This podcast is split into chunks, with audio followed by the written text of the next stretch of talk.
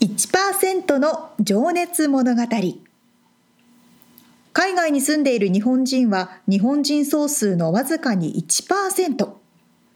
この番組では海外進出や起業を果たしたビジネスオーナーや経営者また各業界のプロフェッショナルな方々へ対談形式でインタビューをしていきます日本の未来を背負うグローバルなプロフェッショナルたちの仕事哲学とそこに燃える情熱に迫ります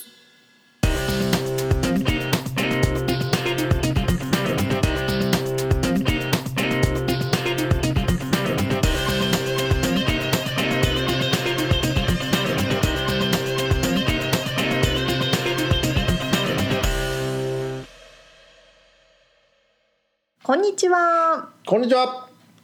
1%の情熱物語83回目を迎えておりますよ。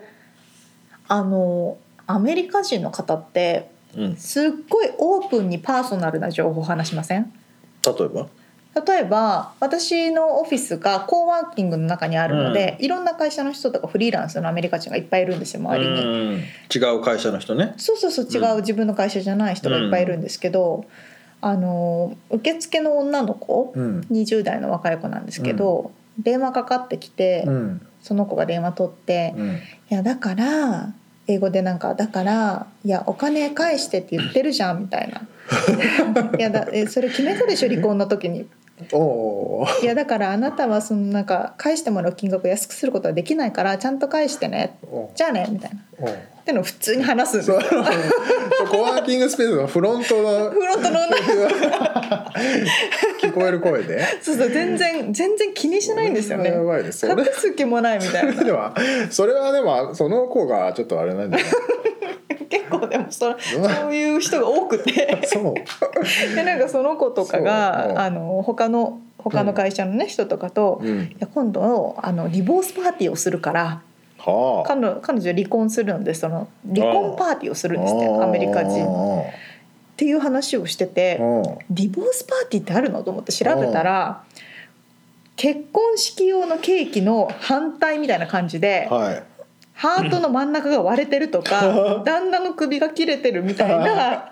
人形が乗ってるケーキとかいっぱい売ってるんですよ。なるほどね。ああ面白いカルチャいーだやなと思って。でもね離婚式うんうんうとん。かもあるっぽいよね、あそうななんんだだっけ離婚式じゃなくてもう一個なんかあるんだよそういうのがけ。へ面白いよね、え。なんか何でも楽しくしちゃうのはいい,、いいまあでもねなと思うそけうど。そうだからそれはなお互い同意の上でこうそうそうそうそうハッピーになるんだからそうそうそうまあそう。いいよねそりゃあ面白いな。日本ではなかなかない習慣そうですね面白いよねでもということでさあ本編に入っていきましょうかね。はいはい今日はワインソムリエおよび料理研究家でいらっしゃいます浜アリスさんのインタビューの3回目となります。はいどんな内容でしょう、ょうかえー。先週までがねどうやって仕事に就いたかっていうお話と伺ってたんですけど、えーっと今回はそのソムリエとしてのお仕事に対する姿勢とか、えーっとですねなんていうのかなその仕事の流儀おおー、的なところを伺っております。では早速聞いていただきましょう。はい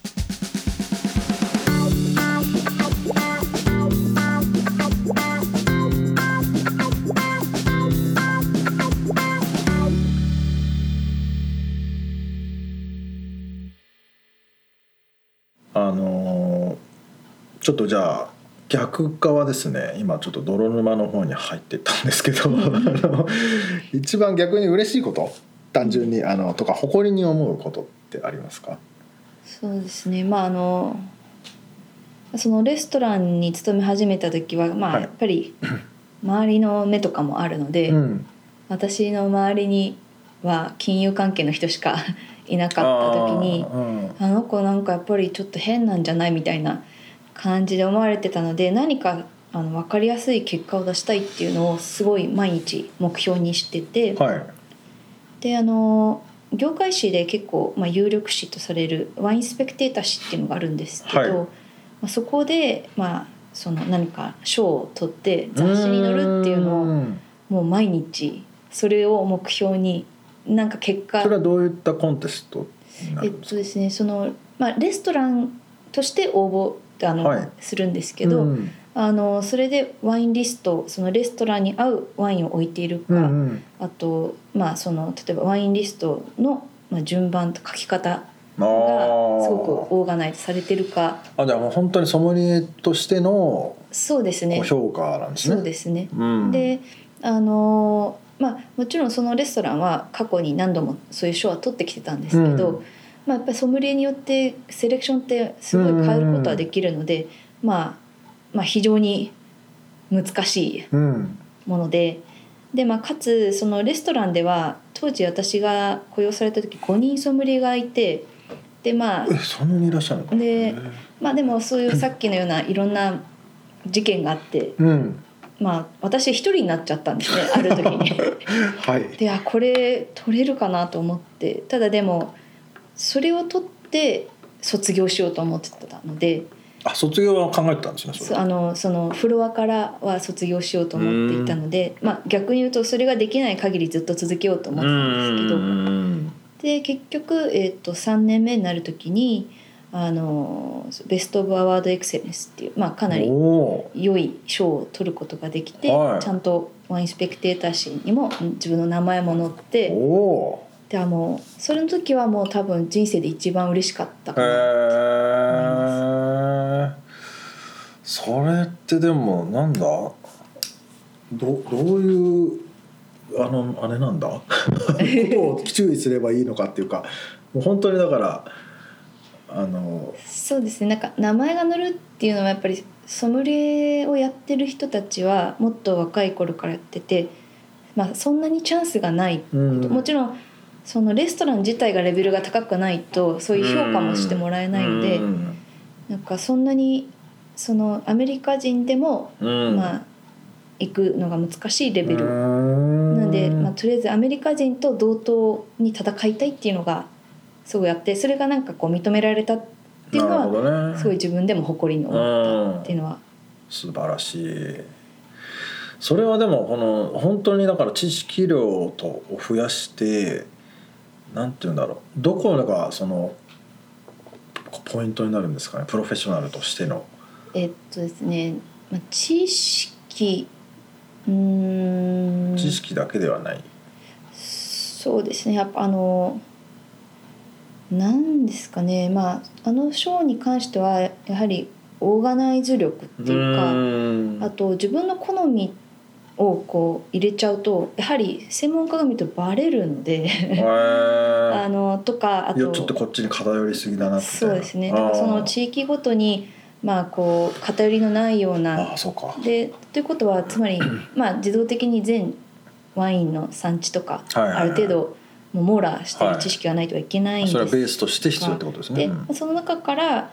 まあさらに食事と合わせるペアリングを考えられてた構成になっているか。うんとかまああと値段価格帯ですね例えば高すぎるのばっか並べるっていうのかうんそのいろんな層の人たちに合うようななるほどなるほど。で、まあ、当時はだから30ドルから2万5千ドルっていう 幅幅でやってたんですけど幅広いですね 2万5,000ドルのワインかどんなんなんだろうへえじゃあもうバランスというところなのかなそのそうですね、まああの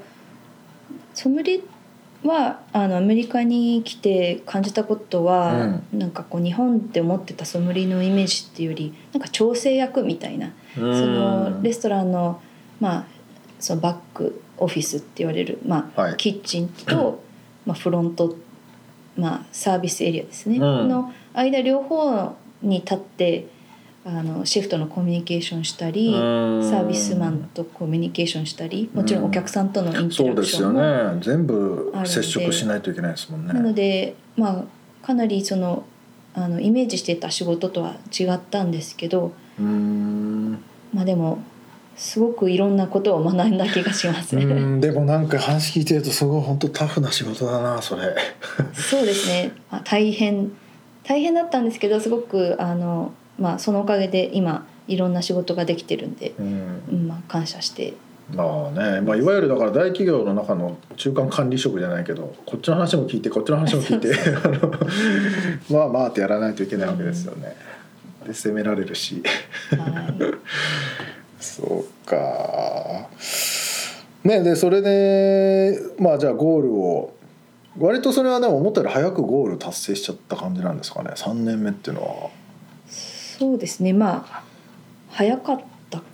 な まあでももはうすそごれはいですね。がむしゃらで、うんまあ、やっぱりでも3年走り続けてきて、うんでまあすごくあの箱の大きいレストランだったので、まあうん250席、うんで1人で走るにはい2階建てのレストランでものすごいしなんていうかカカロリー消費量っていうかもう足がもう本当にああ疲れちゃう、まあ、単純に体力がいるそうですよね、うんまあそんなこともあってまあちょっと体を壊してしまったのであじゃあそのタイミングで一回ちょっと立て直しっていうのでまああのこういう仕事を少しずつシフトしていく、うんもちろんレストランにはあのフルタイムじゃなくその、うんソムリエとして夜の、は夜だけいるソムリエとして、うんあのしばらく続けてはいたんですけど、うんじゃあ徐々にフェードアウトしていったってそう感でじすでもうじゃあそれはもうあのなんだ独立というかもうピンでそうでやっすねていこうっていうふうに変わっていったんですかね、はいうん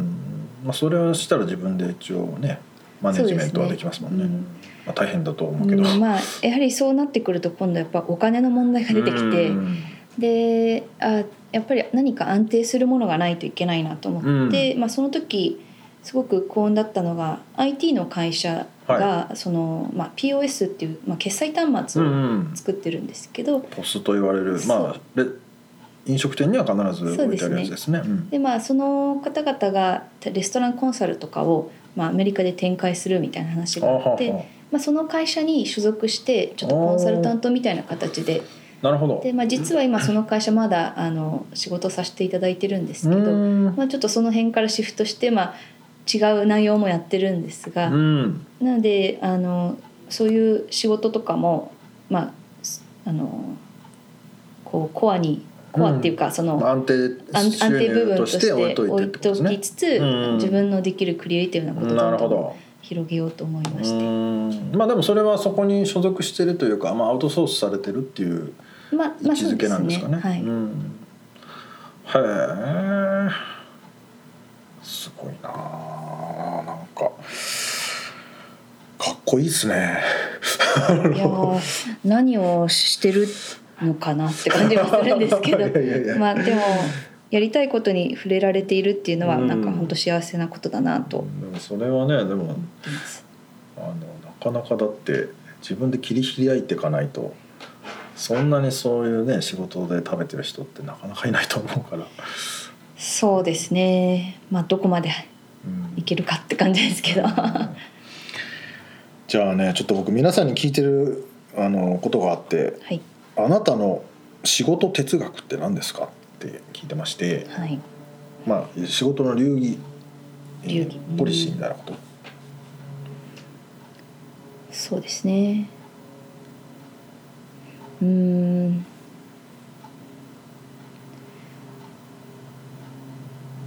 まあ誰かの楽しみに貢献できる仕事をしたいなっていうのがあって、そのまあやはり銀行でもなく商社でもなくこの仕事をやりたいっていうのは、はいやっぱこうなんかこう楽しい部分にをもっとさらに楽しくうんしてあげられることができれば、それが生きがいになるんじゃないかっていうふうにう思っんて、、それ哲学ですけどちょっと違うかな でもいやそうじゃないですでかもそうまあいううんふんわりした考えなるほなんどですが、うんいやでもそれはだからいわゆる具体的に言うとその少しでもしょ食事をしている時にあこういうまあ美味しいって普通に幸せだうとん楽しいってと思うんですけど、それにちょっと一味そうですね増やしてあげげるっていう感じなんですかね。うんねでも本当になんかね楽しみってその例えばこのワインはここで作られてこういう人がこんなふうなあの思いで作ったんであるで作ってるんですよっていうストーリーが入るだけでもうん、うんそうで美す味しくなっねたりしますもんね。はいうんそういうところなんですかね。そうですうね、やっんぱなんかこう今あるものにちょっと付加価値をはいつけてうんあげられる、それをまあ説明とうかんサービスでうんなんかこうお金を出せばいいっていうのではなく、うん何かちょっとその人のために手伝ってあげられるようなこうとがんなるほどできたらいいなっていうふうにはうん常に思ってます。 はい素敵ですねでもいやーどうね ねとか言って。そっかそっかじゃあ次の質問いきます、アリスさんを作ったルーツは何だと思いますかルーツそうですねまあえっとうーんまあ後悔したくないみたいなうん、欲っていうのはすごく強くて、まあ、特にあの中学校入るぐらいにまあかなり大きく体調壊して1年ぐらい学校行けなかったことがあってまあえそれはあの病気なんていうか摂食障害、まあ、はいでもちょっとなんか複合型のものではい当時は原因がなく、 原因がこうあまりはっきりしてなくてはでそのいろんいろんな食事療法みたいなのい、うをんやったんですね。でまあもちろんいろんな制限あって一時期は粉ミルクだ粉ミルクっていうかそのなんかこう栄養素を固めたなんかミルクを1ヶ月飲んだりなんか。うんえでそれがやはり苦だったっていうか えはあの純粋に嫌嫌だったっていうのがあってでそれである時、いそれはでも結ごめ局んなさい食べれなくなっちゃってそうですねあのなんかストレス障害みたいになってしまうんうなんか実際その食べることに固執してたってわけじゃないんですけど、うんあの胃腸ととかも、まあ、複合的な理由でそうなってしまっ食べれなくなっちゃってそれを徐々にこうリハビリ的にそういそうなんうですこよこ粉ミルクいやそうなんですかよら入ってったって感じなのうんそれがもう嫌だったともうすごく嫌だったんですけどそのプロセスを踏む間に、なんていうか一個一個なんかだんだんこの食事食べていいよみたいになっていくとすごい喜びがあったんです これ食べていいなみたいな。 なんかなんあーかそういう小さいところなんですけどでまあそういうことも含めあ食事って大事なんだなとかあと食育であったりやっぱそのその時のか感動なんかこういう変な方向からですけど感動っていうのは大きかったので。どうしてもなんかそそこのあとまあその時耐えたこととかなんかあの例えばこれこの体調が治んなかったらどうしようっていう不安のうんなんか特にあのあー1514思春期のもねうちょっと前か多感な時ですね。うんなのでまあなのできっとそういうことをあの経験はすごく自分の中で後悔しなんか今何もやんなかったら後悔するんじゃないかっていうマインド設定になってったのはかなり影響を与えてるなっていううーん感じがします。うんじゃあそれは苦しかったけどそれをもう直したいっていうそうですねこの逆の力が湧いてきたっていう湧感いじ。てうんでまあましてやちょっとその後にあのアメリカに行ってまたなんか全然違う世界のこう苦労っていうかうんただなんかやればできる頑張れば復活できるみたいんなそういそうかうそうか。そういうプロセス的なものがう、んまあ、自分の中にはこう常にあって、うんまあ例えばなんか嫌なことがあってうも、んまあ、きっと大丈夫でしょみたいな、もう絶対乗り換えられるみたいうんな。っていうのはまあ結構ああ自分のルーツっていうか根本っていうかうーんにある感じはしそますう。かじゃあその時苦しかったんですよね。結局なんてだったのかは今になっても分かんないんですけど、うんまあ、そのやっぱその時のなんかモヤモヤした気持ちとかうんなんかこうなので何もなんかできないなんか悲しさとかなんかそういう感情をすごく経験したので、うん、なんか自己嫌悪みたいなこうそうなんで私はこんなな食べれなくなっちゃったんだろうみたいな。まあそういうのも本当あってなんでなんかこう、うん、なんていうかね生き急いでるっていうのか なんかそのもう常になんか生生み出さなきゃっていう気持ちには結構昔かなるらほどね。まあでもだな ってましたから負けず嫌いっとかね まあこう頑張り屋さんっていうう言葉にも置き換えられるかもしれないけどそ,、そこがその時に芽生えたってことですね。うんはあ。ねえでもだからだからこそそんなにこうなんかそんなんじゃないであの頑張って頑張ってるっていう感じがしますけど。うーんなるほそうですね、うど。うん、んなんかうまく説明はできないんですがでも、 いやでもまあストイックな感じも受けますねう。ん、なんかまあ暇は怖いですねちょっと あなんで常になんか 走ってたいみたいなうんとこはありますねうんうんうんそれはふっと疲れちゃったりとかはしないですか。うんそうですねまあまあそのレストランの時はね、うんあの体を壊しちゃうぐらいまで突っ走っちゃったってたわけですよね。そうですねまあでもそれこそワインがあるのでそうか それでちょっとそういリうことラックスしてなるほどね。寝れば大丈夫です、うん ワインとともに頑張ってるわけですね。はいなるほど。ありがとうございます。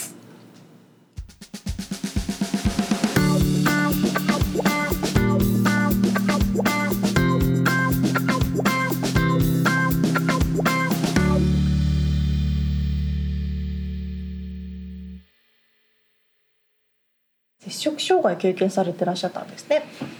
ねえ、原因がよくわからないということでしたけど。ねえ。まあでもやっぱそういうところからこう食べ物に対してとか、うん。こう体に入れるものに対してとかっていうね、こう意識というものうがん変わったっていうのもあるのかもですね。そうだね。まあでも辛いよね。いやーそうです食べれないよっつうのね。うん。まあ逆にだから食べれるっていうのが嬉しい。うんうん。そうですよね。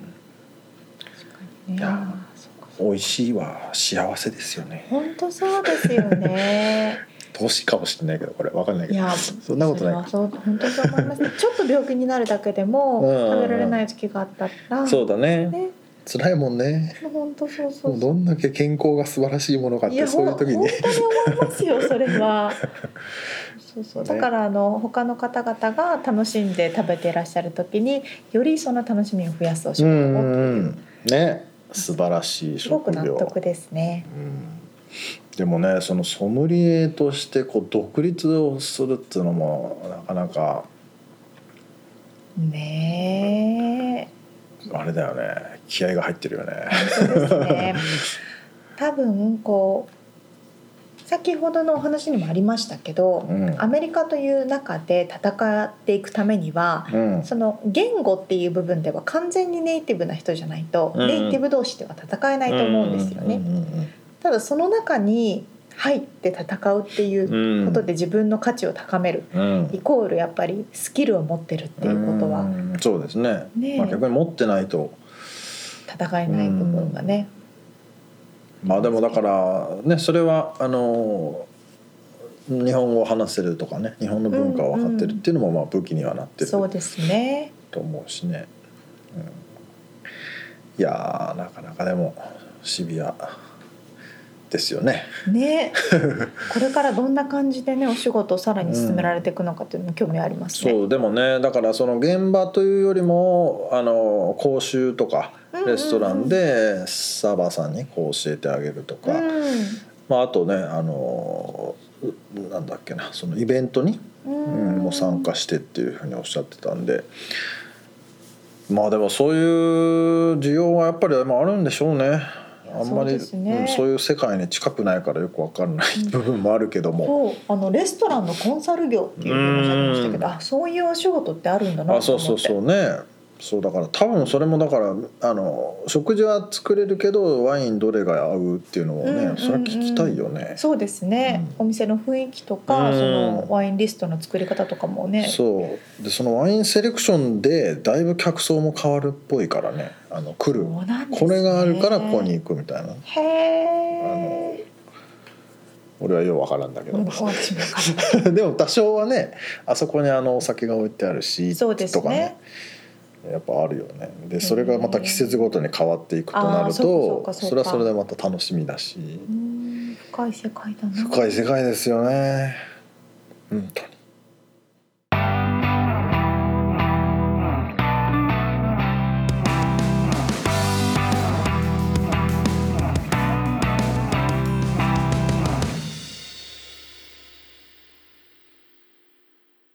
リアルアメリカ情報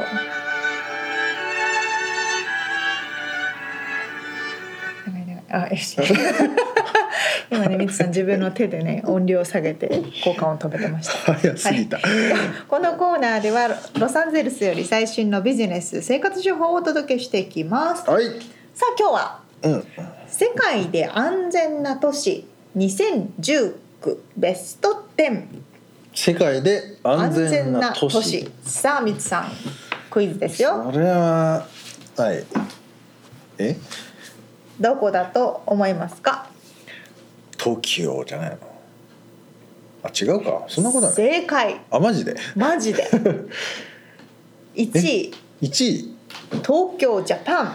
すげえ他どんなところがランクインしてると思います世界ですようーんどこが安全なんだろうねイメージってあります安全あのなんだっけスーダンだったっけあの幸せ度ナンあバあーワ幸せ幸福の国ンえ 違うかスーダンじゃねえかスーダンじゃないと思うなんだっけ微笑みの国それタイかどこが安全どういう意味で安全なんだろうねでも例えば、うん公共の設備が整ってるとか、あえーヘルスケアが整ああってはいいるあとは犯罪が少あなーいとかっていう何点かをそうねねそうすると先進国だもんねその通りでうす、んまあヨーロッパとかかなススウェーデンじゃなくてあのおいいんじゃないですかいい線なんどこだっけムーミンのとこムーミンのとこオ ランダ違うでしょ違うねえっと言うあれムーミンどこだっけもう言っちゃいますねはい、では1位はい1位から発表しあまフす、ィンランドうんはい入ってない1位 東京ジャパンはい2位シンガポールえー、 3位まあそうか大阪ジャパンおジャパンすげえすじごゃんくないですかそう都市だからねこれ国じゃなくてあ4位アムステルダムオランダあああへえそうなん5位シドニーオーストラリア6位、うんトロントカナダ7位ワシントン DC ユナイテッド・ステイツアメリカ入りましたねワシントンね一応入ってるんだけどね DC ね、んそうそう DC だからね、えー8位、えーコペンハーゲンデンマークうん9位ソウル韓国そして10位がメルボルンこれまたオーストラリアオーストラリアも2個ランクインしてますけうーどんという結果になっておりますなるほどそうそうそうでですねやっぱり東京というのはあの犯罪が少ないとかあとうんヘルスケアが優れてるとかっていうトータル的な部分でい上の方にランクインしてるわけですようんそして逆に一番危ない国ボトムラインこのリストの中でのボトムラインは、えーナイジェリアのラゴスあとはベネズエラのカラカスミャンマーのヤンゴンパキスタンのカラチバングラディッシュのダッカという結果になっております。南米は入ってないんだねベネズエラかなあベネズエラかうん、そうそうそう。まあ多分どちらかというと一番下の方にあるのはテロの危険性とか、ああそうですね社会的なまあ内政戦治と的かにね、も不安定なんですそようそうそう、とかっていうような内容のようでしたよ。なるほどそうそうそう。で私これを見て思ったんですけどうんよく日本の日本にいると私もそうだったんですけどアメリカは危ないアメリカは危ないってどうはいしはいてもはい思いがちじゃないですか。言われますよね大丈夫とか言われるじゃないですか。うんうんうんそうだけどやっぱり確かに銃規制とかね日本に比べたらはるかに緩いですし、うんうん普通に一般の方でも銃持てるしがん銃での犯罪というのは多いんですけど、うん、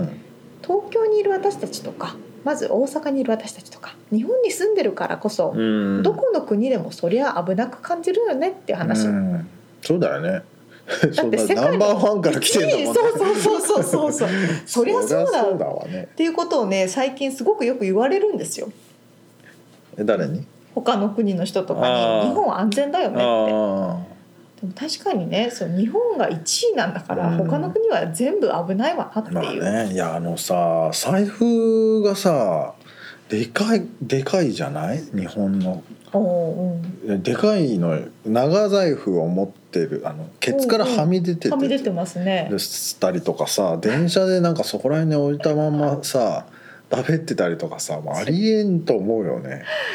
そうそうそうそうそれがまかり通ってるしね、そうなんですようん、で僕もパスポートをね一回あらあのアメリカで暮らし始めて、うんまあ何年か経った後に日本帰った時にパスポートをなんか知らないけど持ち歩いててほうほ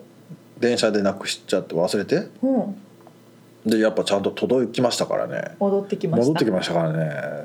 それは私も経験ありますいやーすげえと思いますよねそうそうそうそうそうこれはあの今回短い感じのねアメリカ情報、リアルアメリカ情報なんですけど、うん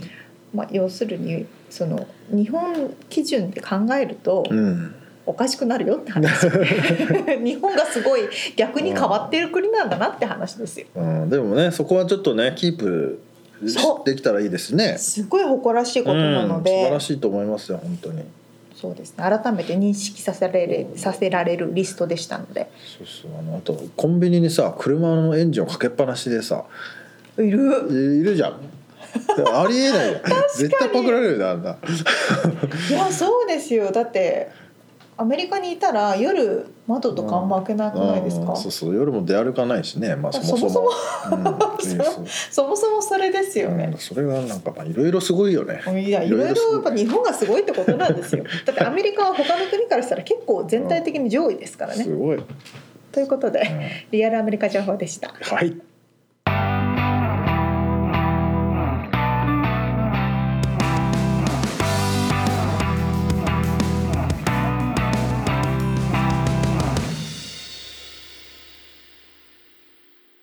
締めのコーナーです。はいミッツさんからえー家の中に植物はありますかないです。あれゼロゼロなんです。あら私ね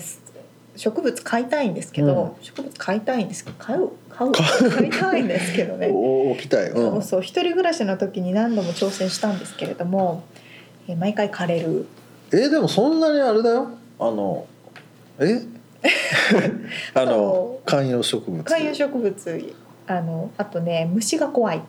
あ怖いっていうのはあのちっちゃい土ののでも中から土の中になんかちっちゃい虫とかいるじゃないですか多分うんそれがなんかこう夜ちょちょちょちょって忍び出てき てベッドのとこに来たらどうしようみたいな